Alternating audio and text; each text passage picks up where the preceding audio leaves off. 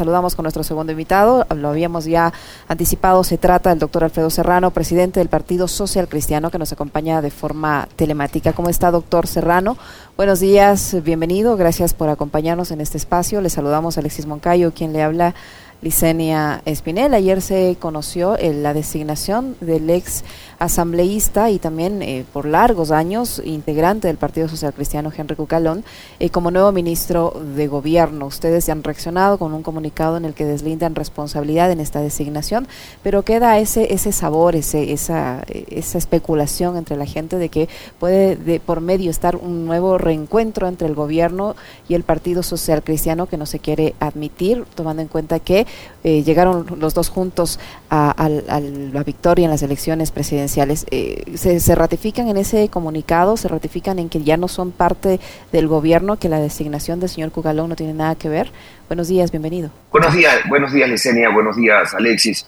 Eh, un saludo a los amigos radioescuchas y a los amigos internautas.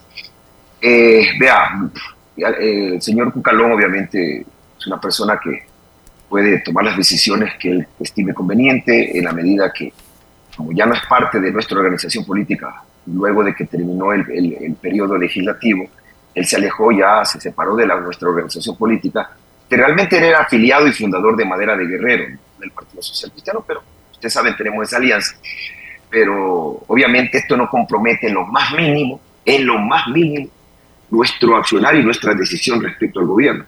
El 14 de mayo cuando es conocido por el país, el gobierno traicionó el 14 de mayo del 2021, valga lo importante la, la fecha aclararla, cuando el gobierno traicionó nuestro compromiso de campaña y, y, que lamentablemente ha venido también traicionando el compromiso con el pueblo ecuatoriano, nosotros nos convertimos en partido de oposición al gobierno y eso no va a cambiar, más aún ahora después de las elecciones. De manera que ratificamos nuestra posición, ya que la venimos sosteniendo varios tiempos, atrás de no dialogar con el gobierno nacional. Creemos que este llamado al, al, famoso acuerdo nacional no es más que una salida así que la encontró el gobierno de tipo doméstico, a ver qué digo en los medios de comunicación, en una cadena que voy a llamar, para ver qué digo. Ustedes entenderán, pues, y ustedes son periodistas, saben que no es la primera vez que lo hacen, ya lo viene haciendo varias veces. Cada que entre en problemas tiene que salir con alguna cosa de estas. Por lo tanto, nosotros no nos vamos a prestar para este especie de show mediático del presidente de la República. Es más, ni siquiera nos mandaron la invitación porque ya sabían nuestro pronunciamiento. Veo que algunos otros partidos políticos les mandaron la invitación. Nosotros no nos mandaron la invitación porque el martes ya nosotros anticipamos cuál era nuestra posición. No va a haber reencuentro, ya cometimos el error y hoy lo hemos pagado en estas elecciones, la factura de haber en su momento, en el año 2020, haber respaldado a Guillermo Lazo.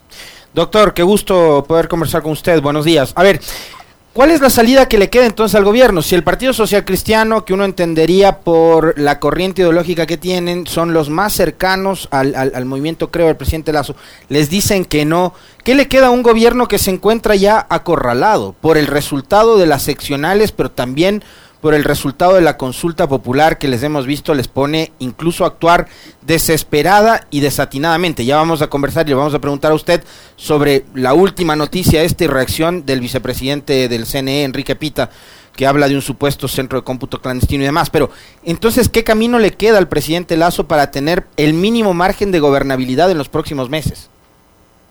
Vea, con un partido o una, un presidente que miente, que engaña, que traiciona, eh, es imposible que seamos cercanos ideológicamente. O sea, eso ya no es ideología. En ningún partido de izquierda, de centro, de derecha, de extrema izquierda, de extrema derecha, está como parte de la ideología el mentir, el engañar, el traicionar. Así que no nos sentimos ni siquiera lejanamente cercanos al gobierno nacional. El gobierno nacional lo que tenía que haber hecho desde el primer día de gobierno, y creo que todavía lo puede hacer si es que quisiera, no lo va a hacer, porque la arrogancia y la prepotencia es demasiado grande, es simplemente cumplir con lo que ofreció en campaña política. En el acuerdo que firmó con nosotros, se dice claramente que el 80% del compromiso adquirido con el pueblo a través de nosotros lo se lo puede realizar desde el gobierno nacional sin necesidad de la intervención de la Asamblea Nacional. De manera que el gobierno debería comenzar cumpliendo los acuerdos, los compromisos que adquirió no con el Partido Social Cristiano, que adquirió con el pueblo. Nosotros fuimos un intermediario entre nuestros electores, entre nuestros seguidores, eh, entre nuestros compañeros para convencerlos que voten por un gobierno, ¿sí? por un presidente que en este momento no tenía el respaldo suficiente para llegar a la presidencia y que gracias a esta intermediación nuestra se logró conseguir ese objetivo. Que él lo traicionó más adelante, más después, que una vez que llegó la presidencia se ha convertido en otro Guillermo Lazo, es otra cosa. Por lo tanto, lo primero que queremos, que le podríamos decir nosotros al presidente, hey, vuelva al estado inicial, vuelva a, a lo que le ofreció el pueblo ecuatoriano, nosotros seguiremos con una actitud de que, y, con un accionar de que si las cosas son positivas y van en la línea de lo que le ofrecimos al pueblo, votaremos a favor, si en el caso, eh, o, respaldaremos cualquier accionar que vaya en esa línea y asimismo nos opondremos o criticaremos cualquier accionar del gobierno que vaya en línea contraria a lo que el presidente ofreció en campaña.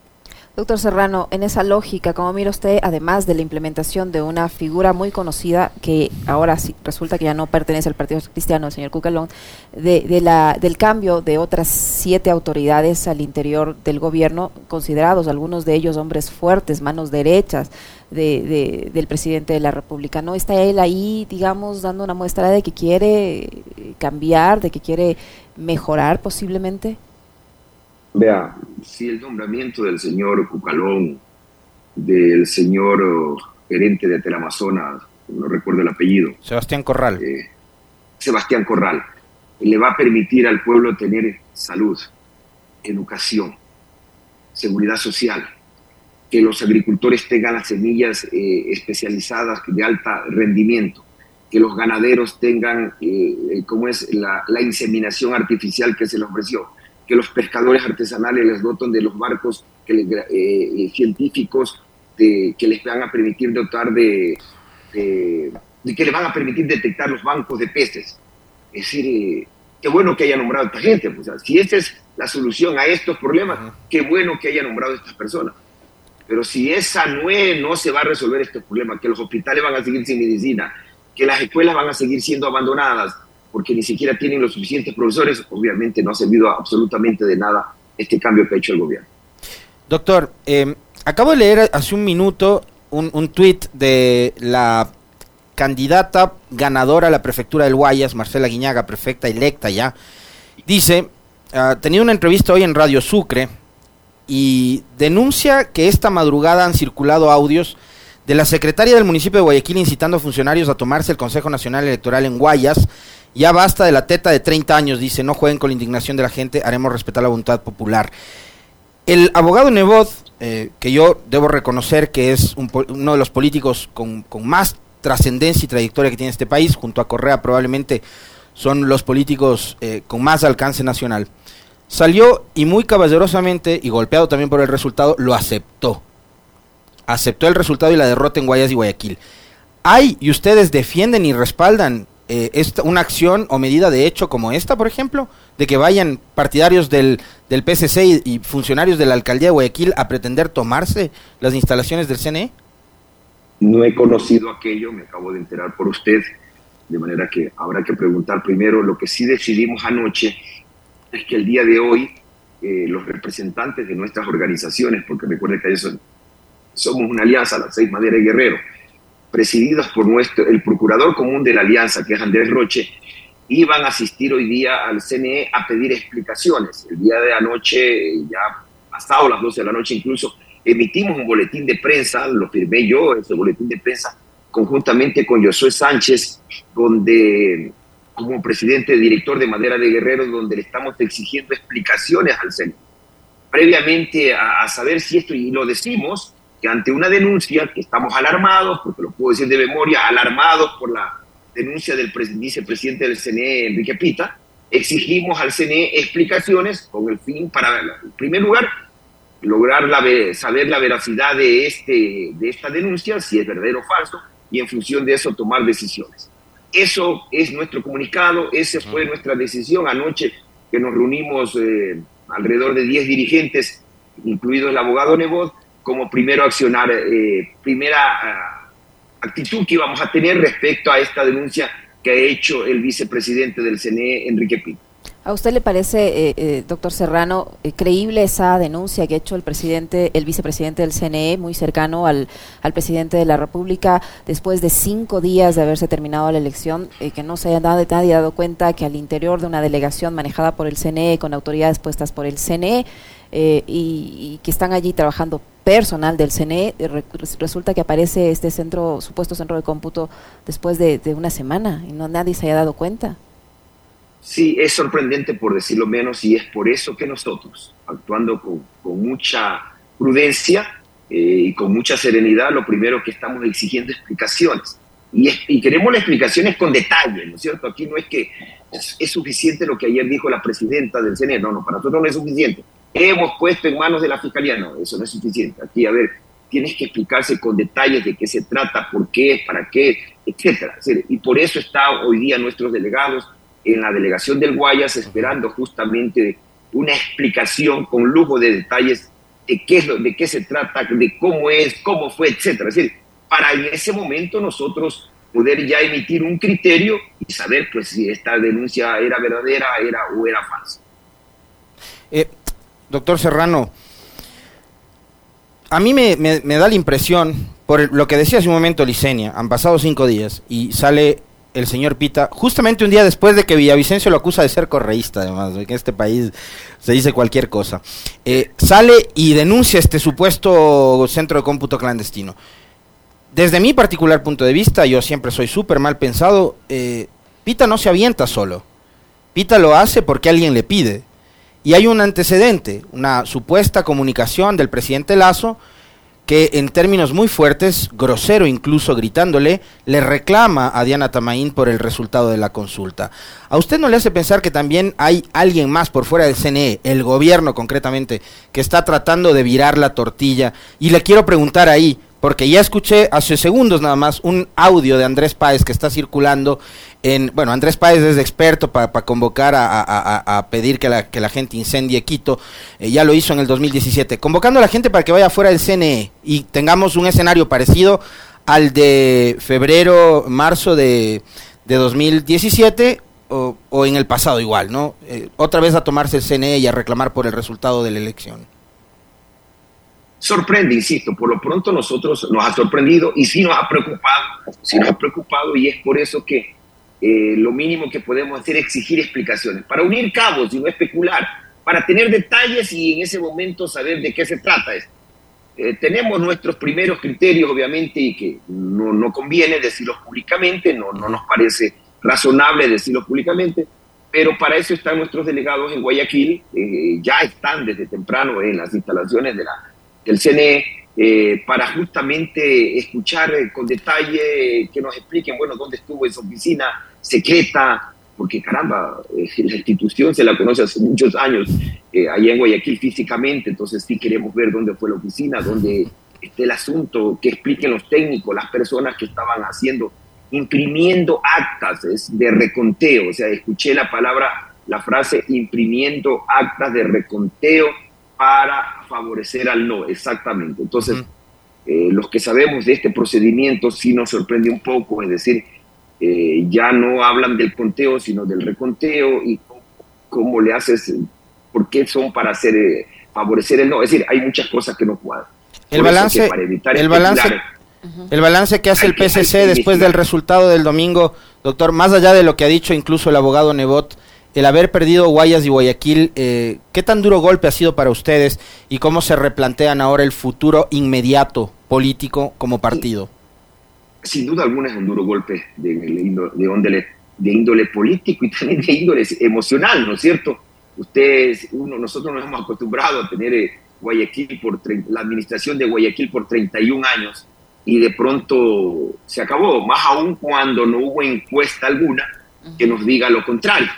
Es decir, si por lo menos hubiéramos encontrado alguna encuesta que diga que no íbamos a ganar la alcaldía, uno todas, como que todas daban por hecho, todas daban por hecho, doctor Serrano, que ustedes iban a seguir en el poder o en la administración de Guayaquil. que, y, claro, eso obviamente fue la mayor sorpresa, porque insisto, uno a veces, los políticos sabemos cuando uno va a perder una elección y sabemos cuando uno la va a ganar. ¿Y no sabían ustedes que iban a perder la elección? ¿No no no, tenían ese reporte interno de que algo preparados para aquello fue realmente un baldazo de agua, no, no, no esperábamos esto. Y pero bueno, lo importante de todo esto es aprender, aceptar que hemos cometido errores, corregir esos errores, cambiar muchas cosas que internamente como organización las tendremos que hacer para enfrentar el nuevo proceso electoral del 2002, del, del 2025, y obviamente intentar y, ir a, rescatar o a conseguir nuevamente la alcaldía de Guayaquil en cuatro años. De manera de que esa es nuestra meta, nuestro objetivo, luego de haber pasado estos primeros días, que sí son duros, son difíciles, pero que en todo caso como políticos tenemos que asimilarlo y ver para adelante. Y el ver para adelante significa cometimos errores, corrijamos esos errores, hagamos estos cambios y comencemos a enfrentar las próximas elecciones. ¿Ya tienen identificados cuáles son esos errores que han cometido ya? Porque el, el abogado Nebot, en su intervención reconociendo los resultados, ahí él no quiso responsabilizar a nadie, pero igual dijo algunas cosas ahí bastante interesantes. ¿Qué, qué errores creen ustedes que han cometido y que deberían mejorar? Vea, eh, de responsabilidad, eh, aquí no se trata de, buscar responsables, aquí unos son culpables o responsables por acción, otros por omisión.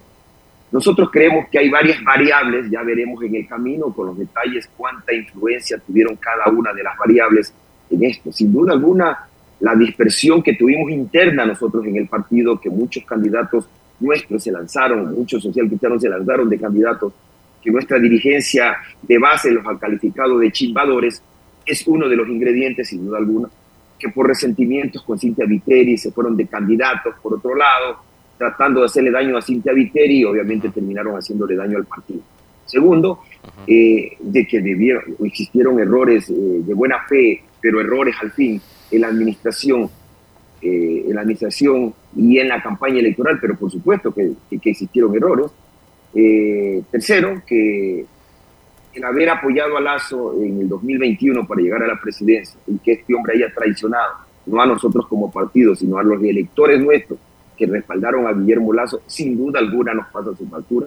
Y finalmente, que creemos que es la factura más grande, la decisión que tomamos en beneficio del pueblo ecuatoriano en junio del año 2022 de, de evitar que Lazo sea destituida, sin duda alguna esa es una factura que incluso no solamente se la pagó en Guayaquil, sino en el resto del país.